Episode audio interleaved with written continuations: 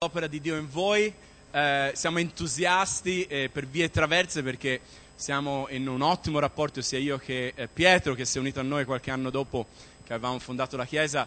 Quando parliamo con Gianluca e con Mark e ci raccontano tutte le cose che fate, come va avanti l'opera di Dio, siete veramente un esempio per noi, un'ispirazione. E spero che in qualche modo questo vi incoraggi perché vuole essere un incoraggiamento un incoraggiamento sano che il Signore è all'opera nella, vostra vita e questo è un po' un effetto come quel sasso lascia, la, lanciato nello stagno che in qualche modo causa una serie di onde, no? in qualche modo l'opera di Dio in voi sta avendo un impatto anche altrove, quindi voglio incoraggiarvi in questo perché è una gioia essere qua veramente con voi stamani e ve lo devo dire in modo onesto, io e Pietro amiamo Gianluca e Mark in un modo speciale, eh, perché insomma abbiamo tante cose in comune, amiamo il mirto alla grande, dobbiamo essere onesti, qua in Italia lo possiamo dire sul pulpito, all'estero no, eh? ci piace mangiare, eh, veramente poi io e Mark eh, ci siamo fatti fregare da delle californiane e anche questa è una cosa in comune che abbiamo e quindi è una gioia veramente conoscervi e ho l'opportunità di conoscere tutti voi oggi, per favore eh, alla fine sarò in fondo là venite, salutatemi, è una gioia veramente essere qua, un privilegio da parte di Dio, quindi vi ringrazio dell'invito, eh, mi dispiace se avete avuto solo occasione di vedere Pietro fino ad ora, ma come dire, ora conoscete l'altro lato della medaglia. Può darsi che dopo oggi non vogliate conoscere la Chiesa Logos perché magari darò un brutto esempio, però spero di no, veramente è una gioia essere qua con voi. Oggi cosa vorrei fare? Mi è stato dato un tema abbastanza specifico da gestire eh, leggeremo un passo dalla prima lettera di Paolo ad una chiesa che è stata fondata da Paolo.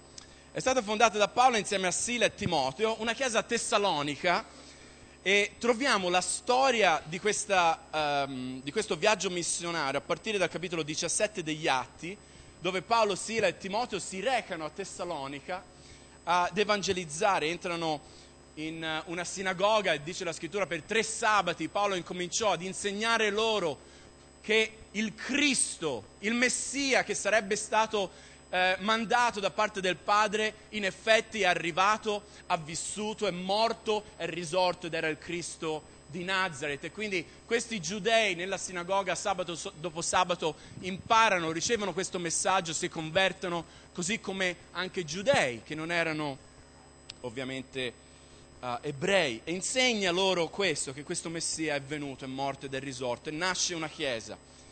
Cosa succede? Vengono perseguitati da Tessalonica, vengono fatti scappare, lasciano tutto a causa di questa persecuzione che li segue fino a Berea. A Berea abbiamo i famosi bereani che vanno a investigare le scritture, ad appurare se quello che Paolo dice in effetti è vero oppure no. E da lì poi continuano ed arrivano ad Atene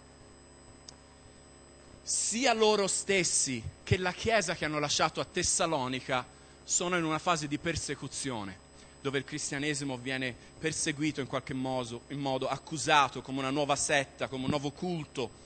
E vedremo proprio questo aspetto. Quando arrivano poi ad Atene, Paolo cosa fa? Manda indietro Timoteo.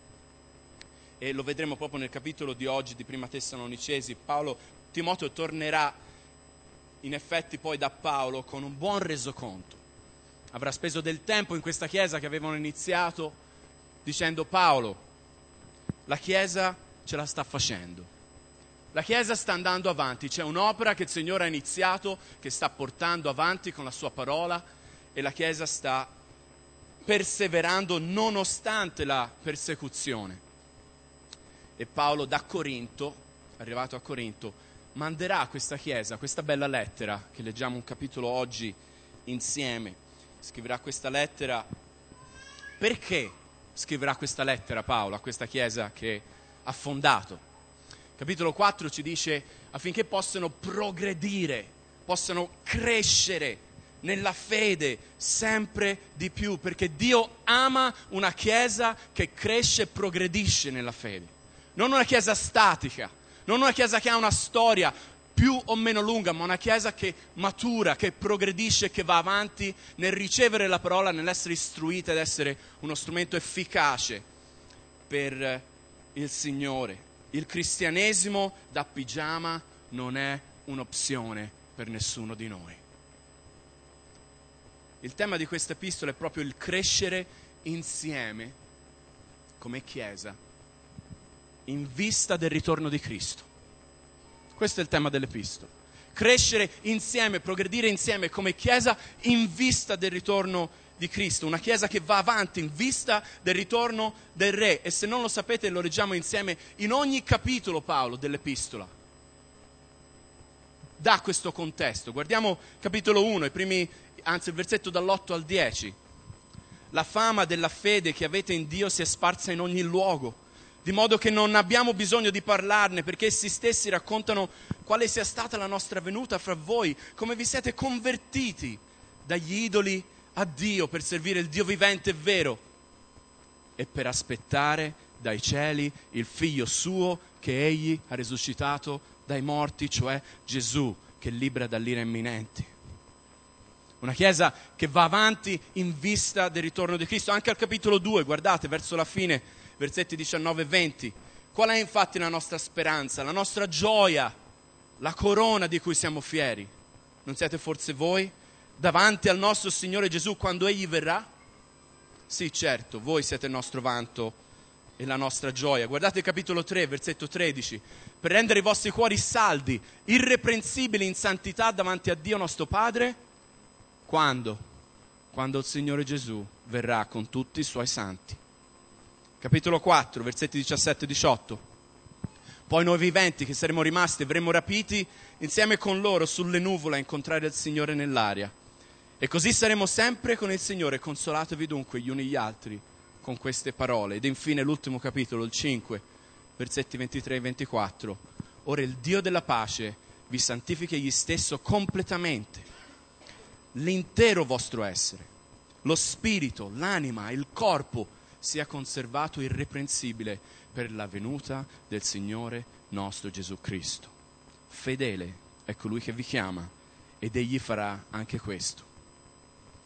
Paolo sfida questa Chiesa a crescere e progredire, ad andare avanti in vista del ritorno di Cristo perché Dio ha scelto di metterci insieme. Dio ha scelto di edificare un corpo ben collegato e questo corpo siamo noi. Siete voi qua a Bologna, siamo noi a Firenze, siamo noi insieme. Dio ha scelto di edificare un corpo. Ha scelto la Chiesa composta da congregazioni, da assemblee, da membri, da pastori anziani, da diaconi, come assembramento, come corpo. Quante volte abbiamo visto già nel Vecchio Testamento il concetto di un popolo insieme.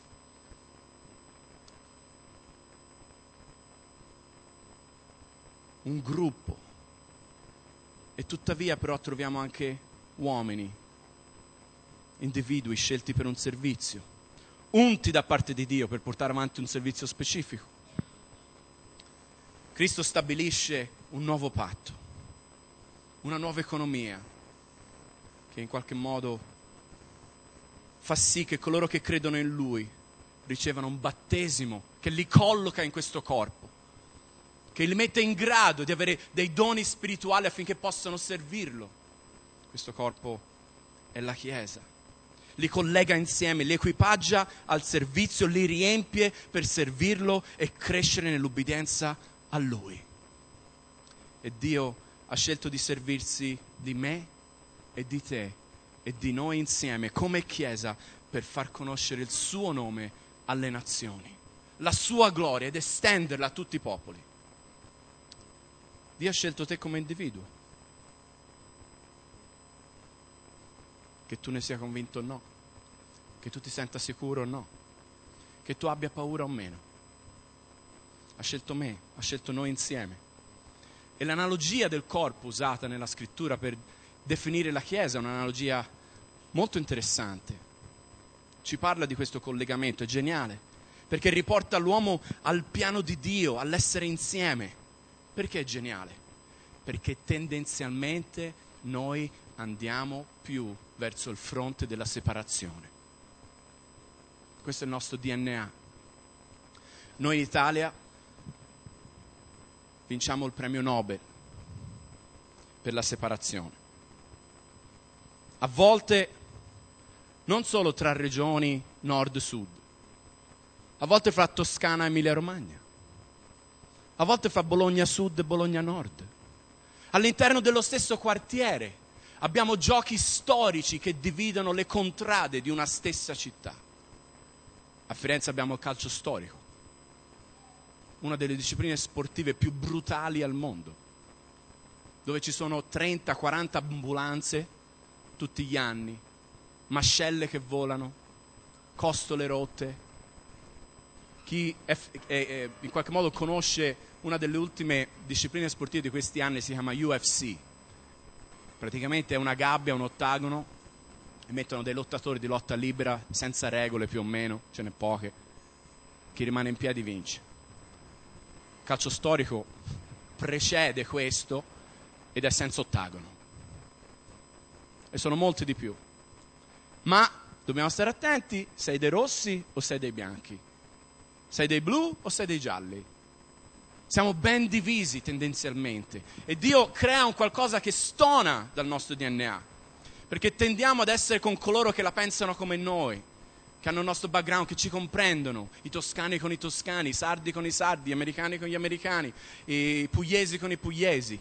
Ma ringraziamo il Signore che ha creato un corpo così integrato che ci scomoda come italiani, ci scomoda, ma redenti in Cristo siamo collegati insieme per fare di tutti uno, un corpo ben collegato.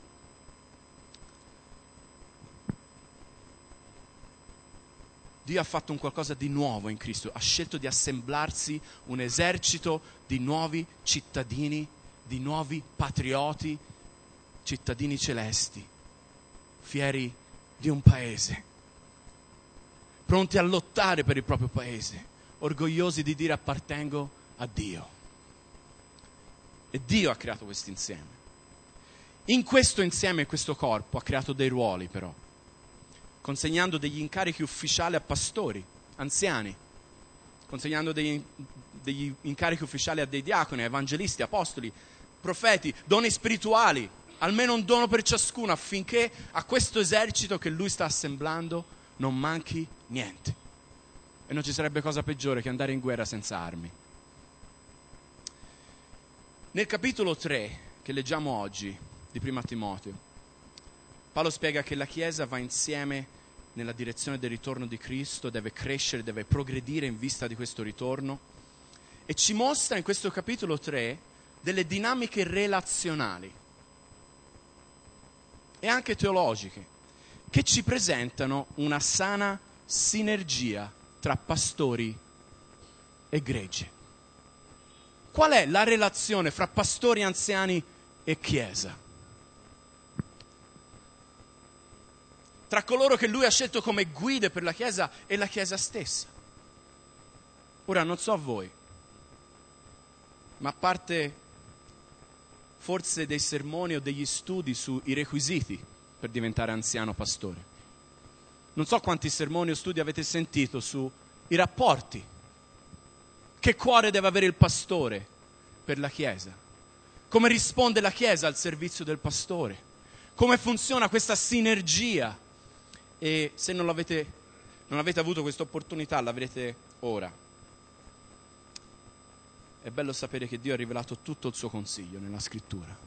Non ha lasciato dubbi, non ci lascia lacune, ci ha dato descrizioni, requisiti, qualifiche per i pastori anziani, ma oggi vuole farci anche notare la relazione tra pastori anziani e la Chiesa stessa, sfidarci a crescere in una buona e sana sinergia fra pastori anziani e Chiesa. Paolo è lo scrittore del Nuovo Testamento che più comunica sul rapporto con i membri di chiesa, con i fedeli, che in più epistole descrive amati, fratelli, carissimi. Una chiesa di successo ha una sinergia sana di successo tra pastori anziani e assemblea. In prima Tessalonicesi Paolo mostra il suo cuore di pastore, che è un esempio per tutti noi. Un cuore che prega per il gregge, un cuore che ringrazia il Signore per la sua opera che sta facendo nel gregge, un cuore per la predicazione con potenza nello Spirito Santo del Vangelo per il gregge, un cuore che dà l'esempio al gregge, un cuore che condivide la propria vita con il gregge, un cuore che ritiene il gregge una corona di vanto. Sapete che è l'unico vanto che troviamo nella scrittura?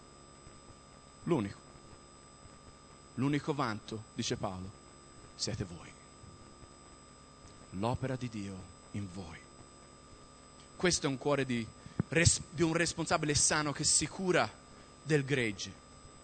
Comunque sia, c'è ogni tanto qualcuno che non riconosce questo. E Paolo si trova a difendere il suo operato, il suo pastorato, il suo anzianato con la Chiesa. E al capitolo 3 ci offre degli elementi molto interessanti di questo pastorato che non sono tanto i requisiti che troviamo in 1 Timoteo 3, ma delle caratteristiche di un pastorato sano e l'impatto che questo ha nella congregazione di questa chiesa di Tessalonica che lui ha fondato. Vediamo in questo capitolo come crescere insieme in questa sana sinergia tra pastori anziani e gregge. Per gli studenti dell'internship questa era l'introduzione al sermone. Ora iniziamo il nostro testo, prima Tessalonicesi 3. Vediamo i primi cinque versetti. Non vi preoccupate, alle due abbiamo finito oggi. Perciò, non potendo più resistere, preferimmo restare soli ad Atene. Vi ricordate, vi ho detto Paolo Tessalonica, Berea, perseguitate, arrivano ad Atene, ok? Preferimmo non restare soli ad Atene e mandammo Timoteo, nostro fratello e servitore di Dio, nella predicazione del Vangelo di Cristo per confermarvi, per confortarvi nella vostra fede, affinché nessuno fosse scosso in mezzo a queste tribolazioni. Infatti voi stessi sapete che a questo siamo destinati. A cosa? Ad avere tribolazioni. Perché anche quando eravamo tra di voi vi preannunciavamo che avremmo dovuto soffrire, come poi è avvenuto, e voi lo sapete, perciò anche io, non potendo più resistere, mandai a informarvi della vostra fede, temendo che il tentatore vi avesse tentati e la nostra fatica fosse risultata vana. Se siete persone che prendono appunti potete cominciare a scrivere. Punto numero uno. Il pastore ama il gregge. Il pastore ama il gregge, non potendo più resistere, dice Paolo qui. Al capitolo pre- precedente, essendo privati di voi, che tecnicamente significa essendo stati resi orfani, al versetto 17 del capitolo 2, non ce la facevamo più, non resistevamo più. Di nuovo al versetto 5, non potendo più resistere, mandai Timoteo a informarmi sulla vostra fede siamo scappati da Tessalonica, siamo andati a Berea a predicare, anche lì perseguitati da quelli che ci rincorrevano da Tessalonica. Arrivati ad Atene abbiamo detto basta, Timoteo, abbiamo bisogno di sapere perché amiamo il gregge del Signore cosa sta succedendo ai nostri fratelli perseguitati a Tessalonica. Il caro Timoteo torna indietro e va a Tessalonica. Povero Timoteo. Timoteo è stato un grande dal mio punto di vista. Avrà detto se fosse stato fiorentino, l'ho fatta la mia a seguirti Paolo, l'ho fatta la mia. O della serie chi me l'ha fatta fare? Mio padre era un greco, mi ha fatto circoncidere perché sennò i giudei non avrebbero ascoltato nemmeno di striscio le mie parole. Poi mi hai portato a Filippi, ci hanno strappato le vesti, ci hanno vergato ben bene, ci hanno catturato, imprigionato con ceppi ai piedi. Finalmente, in qualche modo, il Signore ci libera, andiamo a Tessalonica, perseguitati, ci perseguono fino a Berea, finalmente arriviamo ad Atene e ora mi chiedi di tornare a Tessalonica. Il pastore anziano ama il gregge ama l'opera di Dio. Ama l'opera di Dio nel gregge e attraverso il gregge. Paolo si sente privato di questo, perché non è lì con loro. E comunica di sapere che Dio ha iniziato un'opera e gli dispiace non esserci per, nutrire questo gregge, un pastore che ama. Vi ricordate in Giovanni 21 Gesù cosa chiede a Pietro? Mi ami tu? Mi ami tu? Mi ami tu? E qual è la risposta del Signore? Se mi ami, devi nutrire il gregge che io amo. Se mi ami, nutri, educhi, ami il gregge.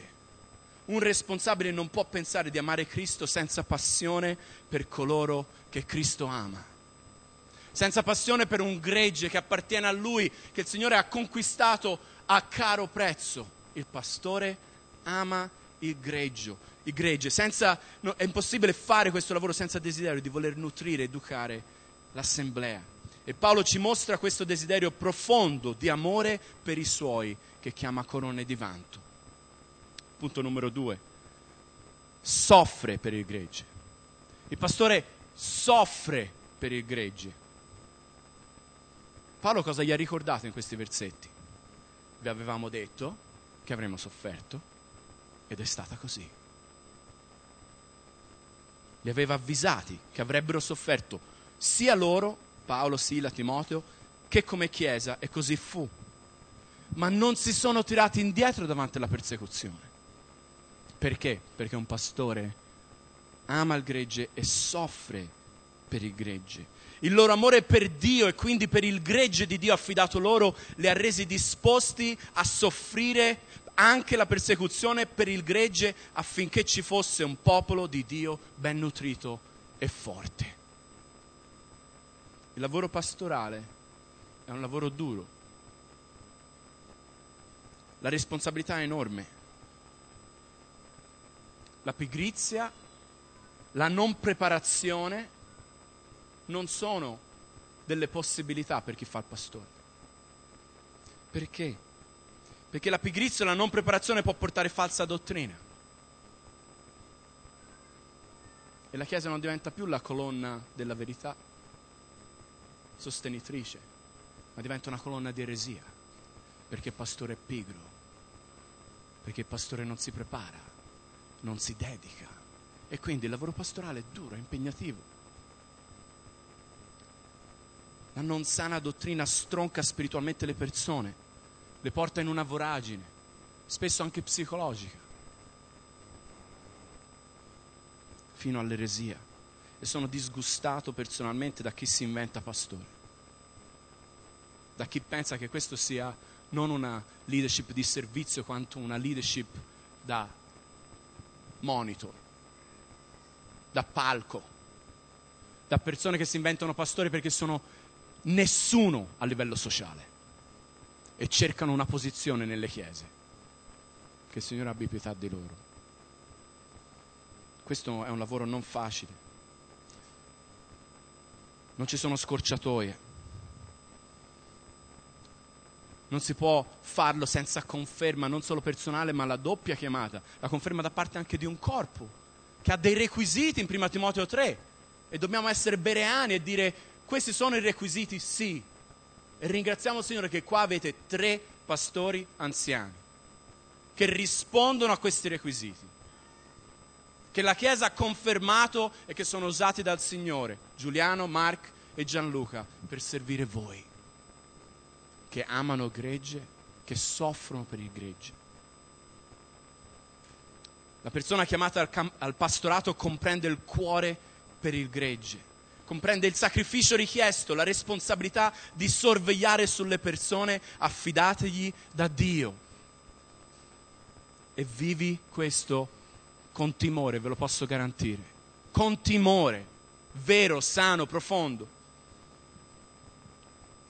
Alcuni però pensano di volere la, la botte piena e la moglie ubriaca, pensano di poter essere nel servizio senza dover avere responsabilità o senza dover soffrire.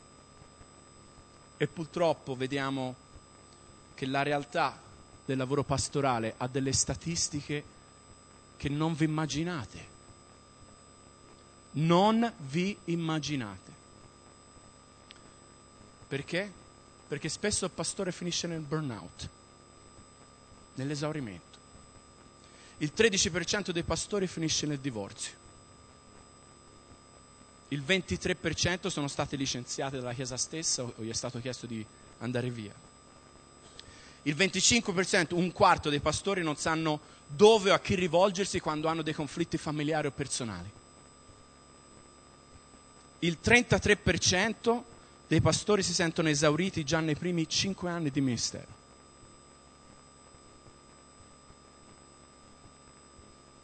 Un terzo dei pastori ritengono che il ministero sia un rischio costante per la loro famiglia, per gli impegni, la tempistica. 40% dei pastori soffrono esaurimento da sovraccarico di impegni e aspettative irreali da parte della Chiesa. 40%. Il 45% dei pastori sperimenta depressione o esaurimento a tal punto da dover lasciare il ministero per periodi più o meno lunghi. 50% dei pastori non si sente in grado di poter rispondere a tutti i bisogni richiesti da questo tipo di lavoro. Il 56% delle mogli dei pastori non ha amicizie profonde con cui confidarsi il 57% lascerebbero il pastorato se potessero fare altro o sentissero una chiamata diversa. Il 70% dei pastori non ha amicizie profonde con cui confidarsi.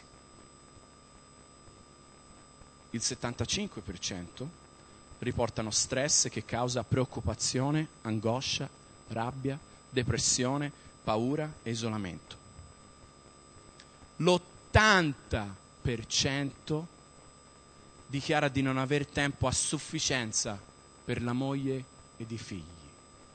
80%. Il 90% si sente incompetente o non preparato a sufficienza per il ministero. E il 94% si sente sotto pressione nel dover sempre in ogni istante dimostrare di avere una famiglia perfetta.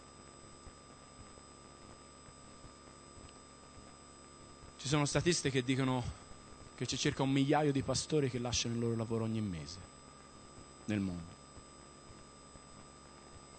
Il pastorato è duro perché il gioco è duro. Il pastore anziano soffre per il gregge. C'è pressione su tutti i lati ci sono aspettative da parte di tutto e di tutti, ci sono requisiti scritti che tutti hanno in mano e che devono essere rispettati costantemente, a prescindere dalle pressioni della mia vita privata o meno. Nel nostro rapporto con Dio, nel nostro rapporto con gli altri, nella Chiesa e fuori dalla Chiesa sei un modello di riferimento imperfetto di un modello perfetto poi la pressione spirituale, siamo sotto attacco, i nostri matrimoni sono sotto attacco, la nostra famiglia, la nostra reputazione, il nostro futuro, la nostra carriera. Ma un pastore che è chiamato da Dio, che sente e che vive la chiamata in modo personale ed è confermata questa chiamata dalla Chiesa stessa, è disposto a soffrire per la chiamata lui e la sua famiglia. Quante mogli di pastori o figli di pastori preferirebbero che il padre o il marito facesse altro? Ma il sacrificio è parte della chiamata. Paolo dice che nello specifico che la persecuzione avvenuta, forse diversa da quella di oggi nei nostri paesi, forse di altro tipo, non lo ha fermato. Era disposto a soffrire per il gregge della chiesa di Tessalonica. Punto numero tre. Il pastore fortifica il gregge. Fortifica il gregge. Mandammo Timoteo per confermarvi nella fede, per fortificarvi, per rendervi saldi nella fede. C'è un lavoro di crescita, di fortificazione, di stabilimento nella fede che f- deve far parte del cuore del pastore. Non ci sono altre opzioni. Guardate Colossesi 1, 27, 29. Dio ha voluto far loro conoscere quale sia la ricchezza della gloria di questo mistero fra gli stranieri, cioè Cristo in voi. La speranza della gloria che noi proclamiamo esortando ciascun uomo e ciascun uomo istruendo in ogni sapienza affinché presentiamo ogni uomo perfetto in Cristo. A questo fine mi affatico combattendo con la sua forza che agisce in me con potenza. Abbiamo uno scopo, far conoscere la ricchezza della gloria di Cristo in voi, speranza di gloria. Questo proclama il pastore anziano. Il pastore predica, insegna, esortando ogni uomo, istruendo in ogni sapienza affinché ogni uomo sia perfetto in Cristo. Dio ha scelto di salvarti ma non di lasciarti solo e farti fare il cristiano isolato da pigiama a casa. Chi pensa di crescere da sé non comprende la scrittura né conosce Dio. Tanti oggi pensano che si possa essere credenti senza far parte di una chiesa locale, sotto pastori che Dio ha istituito, che insegnano la sana dottrina e questa è un'eresia. Dio ha scelto di stabilire dei responsabili per esortare ognuno a crescere per essere perfetto in Cristo. Paolo dice, questo è lo scopo per cui mi affatico, per cui combatto, per cui soffro con la sua forza che agisce in me, con potenza. Il pastore fortifica il gregge, anche se vi ricordate in Efesini 4, non lo leggiamo, ma in Efesini 4 quando vengono menzionati gli apostoli, i profeti, gli evangelisti, i pastori, i dottori, per il perfezionamento dei santi in vista dell'opera del ministero e edificazione del corpo di Cristo. Pastore fortifica il gregge. Cristo ha stabilito pastori anziani per il perfezionamento dei santi, dei credenti. Perché? Perché sta edificando un corpo. Sta rendendo saldo un corpo. Perché voi insieme qui a Bologna Nuova Vita possiate giungere all'unità della fede. Sei già arrivato all'unità della fede? No, posso dire io, non dovete rispondere voi. Sei già arrivato alla piena conoscenza di Cristo? No. Sei già arrivato all'altezza della statura perfetta di Cristo? No. Come ci si arriva? Quando un pastore anziano che ama il gregge e che soffre per il gregge, fortifica il gregge.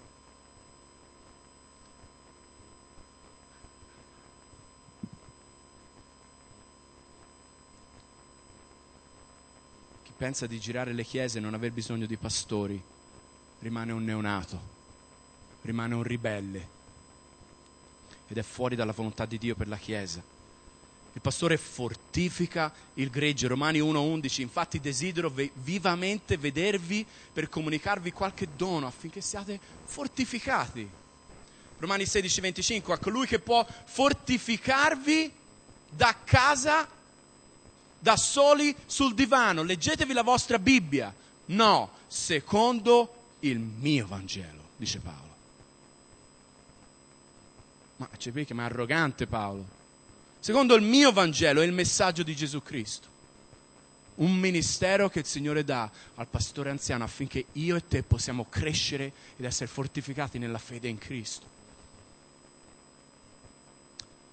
Punto numero 4. Il pastore conforta il gregge. Timoteo è stato mandato a confortare il gregge, non solo edificarlo. Infatti abbiamo letto confermarvi e confortarvi nella fede. Paolo più degli altri conosceva il bisogno del conforto, della consolazione di questa Chiesa che attraversa la persecuzione, le sofferenze, le tribolazioni.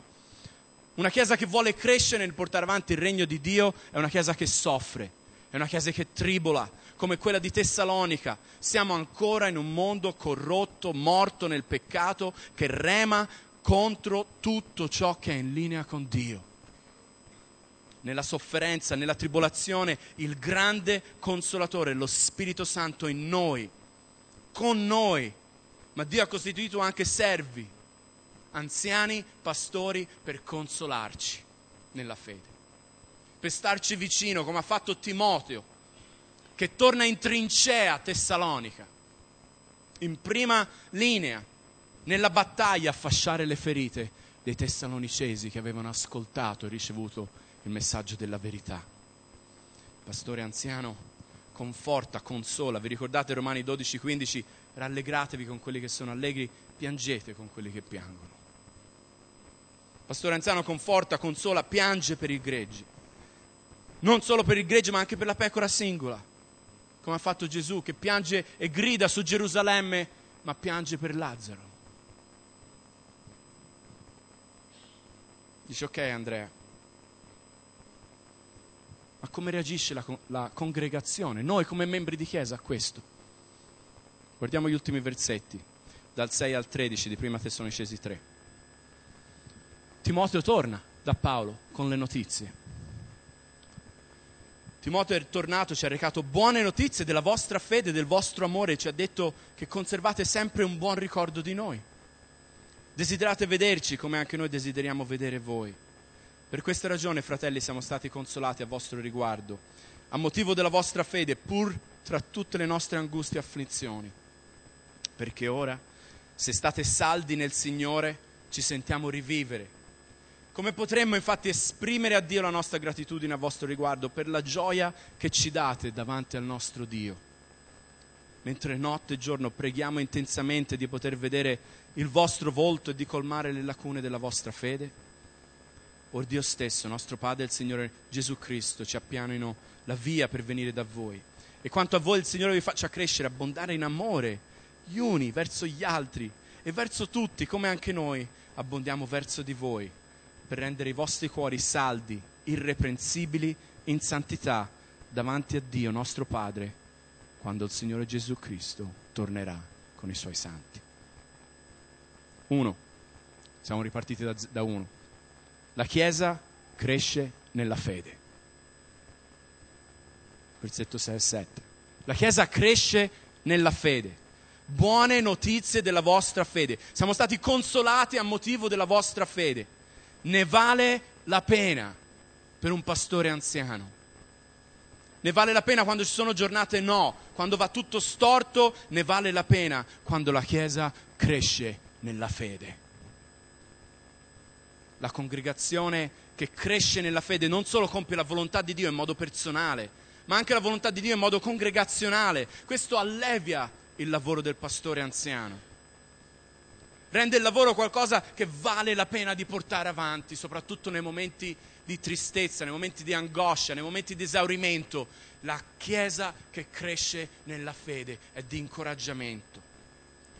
Siamo stati consolati, dice Paolo, in mezzo a molte angustie, afflizioni Abbiamo sofferto per il gregge, ma il gregge cresce nella fede e non c'è gioia, ve lo posso garantire, migliore.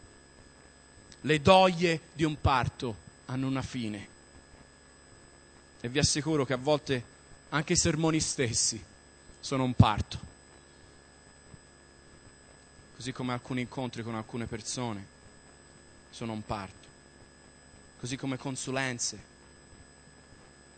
cose ministeriali, logistiche, dettagli, ma ne vale la pena quando la Chiesa cresce nella fede. Così come il pastore incoraggia il gregge, il gregge incoraggia il pastore crescendo nella fede, non rimanendo un bebè spirituale. Non facciamo la fine dei bambini italiani che tengono il ciuccio fino a, a otto anni o che vanno dal pediatra ancora, hanno già la barba.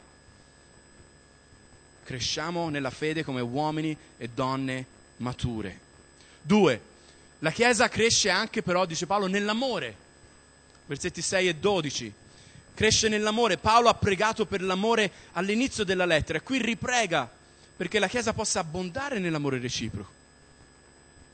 Una Chiesa amata dal pastore ama,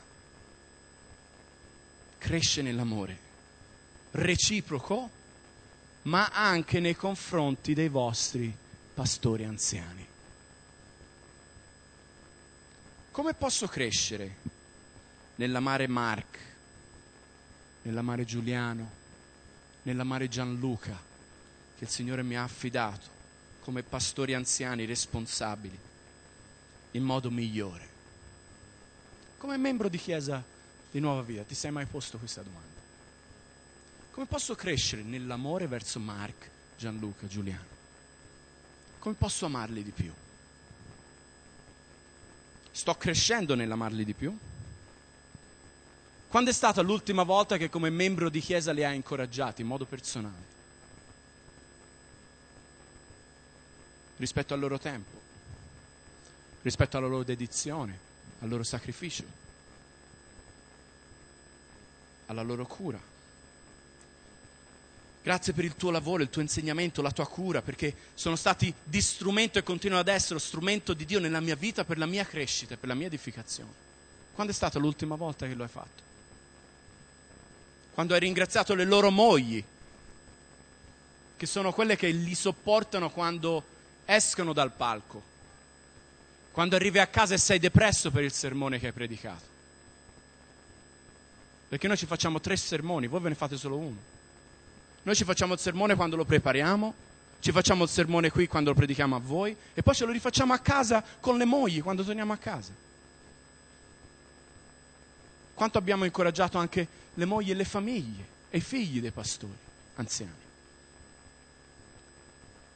Quando sono lì che creano 20.000 cose, quando sono stanchi, quando crollano dietro le quinte e vogliono mollare tutto il nemico li tenta nel gettare la spugna e la moglie e i figli sono lì a rafforzarli. Come membri di Chiesa dobbiamo essere veramente presenti ed amarli e crescere in questo. Una Chiesa cresce quindi nell'amore non solo. Punto numero tre, la Chiesa gioisce della presenza del pastore. Versetto 6. Si rende conto che la propria nascita, la propria crescita spirituale è dovuta senza dubbio spiritualmente all'opera di Dio che solo Dio può fare, ma nel pratico dalla venuta di uomini di Dio, come è successo qua a Bologna, che hanno fondato chiese opere per la gloria del Signore che vanno avanti. Desiderate vederci? Ricordate la nostra opera lì da voi, dice Paolo. E così anche noi vi ricordiamo con affetto. Notate questo affiatamento, questa sinergia tra Paolo e la chiesa di Tessalonica, tra il responsabile pastore anziano e il gregge. Vogliamo stare con voi e voi con noi riconosciamo di essere frutto della vostra opera come ministri di culto. Una chiesa che gioisce del lavoro, dell'impegno del pastore anziano. Godiamo della presenza gli uni degli altri e godiamola anche fuori dal rapporto chiesa. Anche fuori prendiamoci un caffè insieme senza dover parlare dei vostri problemi e delle vostre situazioni e di cose di chiesa. Vi posso garantire che farebbe molto piacere. Ultimo punto, il popolo di Dio disse Amen. La Chiesa rimane salda nel Signore. Salda nel Signore. Perché ora siete, se state saldi nel Signore, ci sentiamo rivivere. Come potremmo esprimere a Dio il nostro grazie a vostro riguardo per la gioia che ci date davanti a Dio? Notte e giorno preghiamo per poter vedere il vostro volto e colmare le lacune della vostra fede. Che il Signore in qualche modo appiani la via per venire da voi. Che vi faccia crescere, abbondare in amore, gli uni verso gli altri come anche noi verso di voi, per rendere i vostri cuori saldi e irreprensibili in santità verso il ritorno di Cristo e rimanere saldi nel Signore, una chiesa che rimane salda nel Signore, produce nell'anziano pastore gioia e gioia produce ringraziamento. E Paolo ringrazia Dio per questa gioia che sente nel sapere che questa chiesa rimane salda nel Signore. Paolo quindi intercede che Dio possa appianare la strada perché possa ancora essere vicino a questa chiesa di Tessalonica per colmare le lacune della loro fede che Egli li faccia crescere, abbondare nell'amore reciproco tra di loro e verso i responsabili, in modo da essere pronti per quel momento in cui Cristo tornerà con i suoi santi. La sinergia fra la Chiesa e i responsabili non ha lo scopo dello star bene a livello relazionale ma è l'unica strada per un fine molto preciso che abbiamo letto in questi versetti. È l'unica strada per portare la Chiesa ad essere salda, irreprensibile, in santità, in vista del ritorno di Cristo. Che possiamo crescere insieme sempre di più, che altri ci riconoscano come Chiesa Nuova Vita, per essere un ambiente dove si cresce nella sinergia tra gli anziani pastori e la Chiesa, dove i primi amano, soffrono, fortificano, confortano il gregge e il gregge consola, conforta, ama, rispetta, incoraggia i pastori, rimane salda nella fede, cresce nell'amore, nella santità, in vista del ritorno di Cristo Gesù. Vogliamo alzarci in piedi e concludere con un momento di preghiera.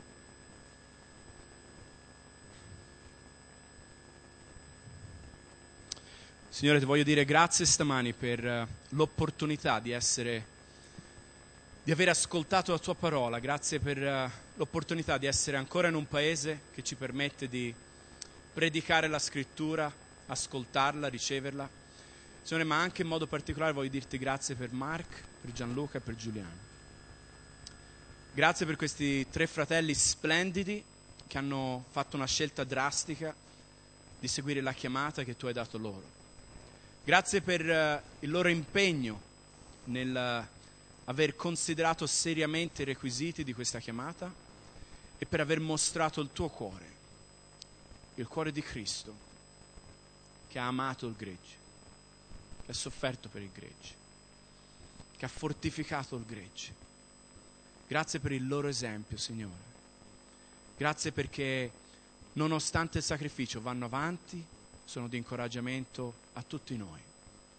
Signore, ti prego che la Chiesa, l'Assemblea possa crescere nell'incoraggiarli, nell'amarli, nello stimarli, nell'ascoltare i loro consigli, nell'ascoltare la verità da parte della scrittura, la tua parola, che loro ammaestrano, che loro dispensano settimana dopo settimana, giorno dopo giorno per la tua gloria, ma affinché questa Chiesa possa essere trovata da te al tuo ritorno, salda, irreprensibile, in santità. Te lo chiediamo nel nome di Gesù. Amen.